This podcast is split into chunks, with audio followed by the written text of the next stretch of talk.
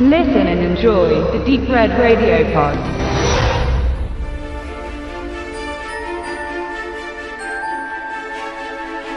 Steven Spielberg ist sicherlich einer der vielseitigsten Regisseure unserer Zeit. Egal ob Kriegsdrama, Abenteuerfilm, Fantasy oder Komödie, überall hatte der zeitweise am besten bezahlte Filmemacher Hollywoods schon seine Finger im Spiel. Und auch an Kinder- und Familienfilmen hatte Spielberg seinen Spaß. Doch schon Tim und Struppi war nicht so der Überflieger in Sachen Erfolg, wenngleich der Film noch genug eingespielt hat, um die Kosten komplett zu decken und den Machern ein akzeptables Sümmchen in die private Kasse zu spülen. Doch mit BFG sieht es nun anders aus. Trotz Disney als Vertrieb in in Amerika und weiteren etablierten Studios im Gepäck hat BFG bisher gerade einmal das angegebene Budget eingespielt. Die nicht im Budget eingerechneten Werbekosten zum Beispiel müssen nun aber über das Heimkino noch reinkommen. Ein Gewinn ist jedoch eher ausgeschlossen. Warum dies so ist, ist nicht allzu leicht zu ergründen, hat BFG doch akzeptable Kritiken eingefahren und basiert auf einem bekannten und beliebten Kinderbuch. Zudem könnte man meinen, dass der Look irgendwo zwischen Harry Potter und der Hobbit auch noch angesagt ist. Doch das scheint ein Irrtum zu sein, denn so beliebt die Franchises auch sind, sie ziehen nicht mehr zwingend die Leute in Massen in die Kinos. Von daher könnte es die Geschichte richten, denn die ist durchaus hübsch anzusehen. Das Waisenmädchen Sophie wird eines Tages von einem freundlichen Riesen in das Reich der Giganten entführt. Dort erlebt Sophie ein Abenteuer nach dem anderen, denn es gibt nicht nur freundliche Riesen wie den BFG, sondern auch jene,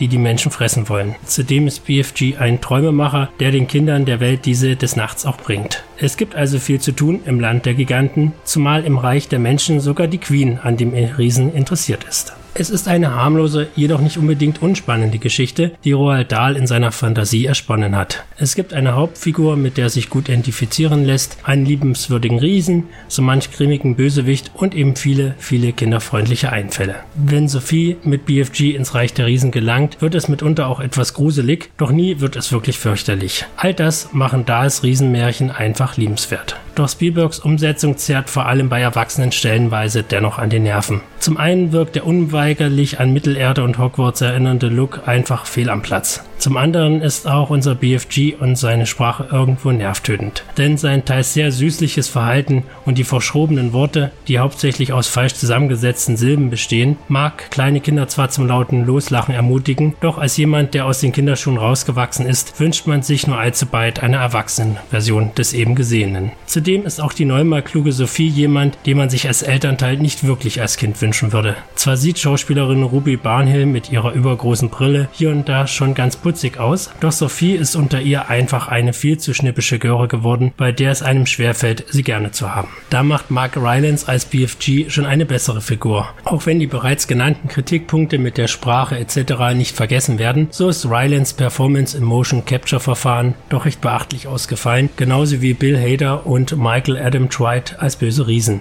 Zudem kann sich Penelope Wilton als Königin von England auch schön austoben. Somit ist BFG vor allem ein Film geworden, den man lieber die Kids allein mit größeren Geschwistern vor der Glotze anschauen lässt, als gemeinsam im Kino. Denn Spielberg hat es diesmal leider nicht geschafft, dass beide Generationen, sprich die Kinder und die Erwachsenen, gleichwertig unterhalten werden. Für Erwachsene fehlt einfach etwas Ansprechendes in dem ganzen Treiben. Höchstens die Freude ihrer Kinder dürfte sie etwas zufriedenstellen. So ist der Flop vom BFG wohl am besten zu erklären und eine Fortsetzung eher nicht zu erwarten erwarten. Leider oder auch Gott sei Dank.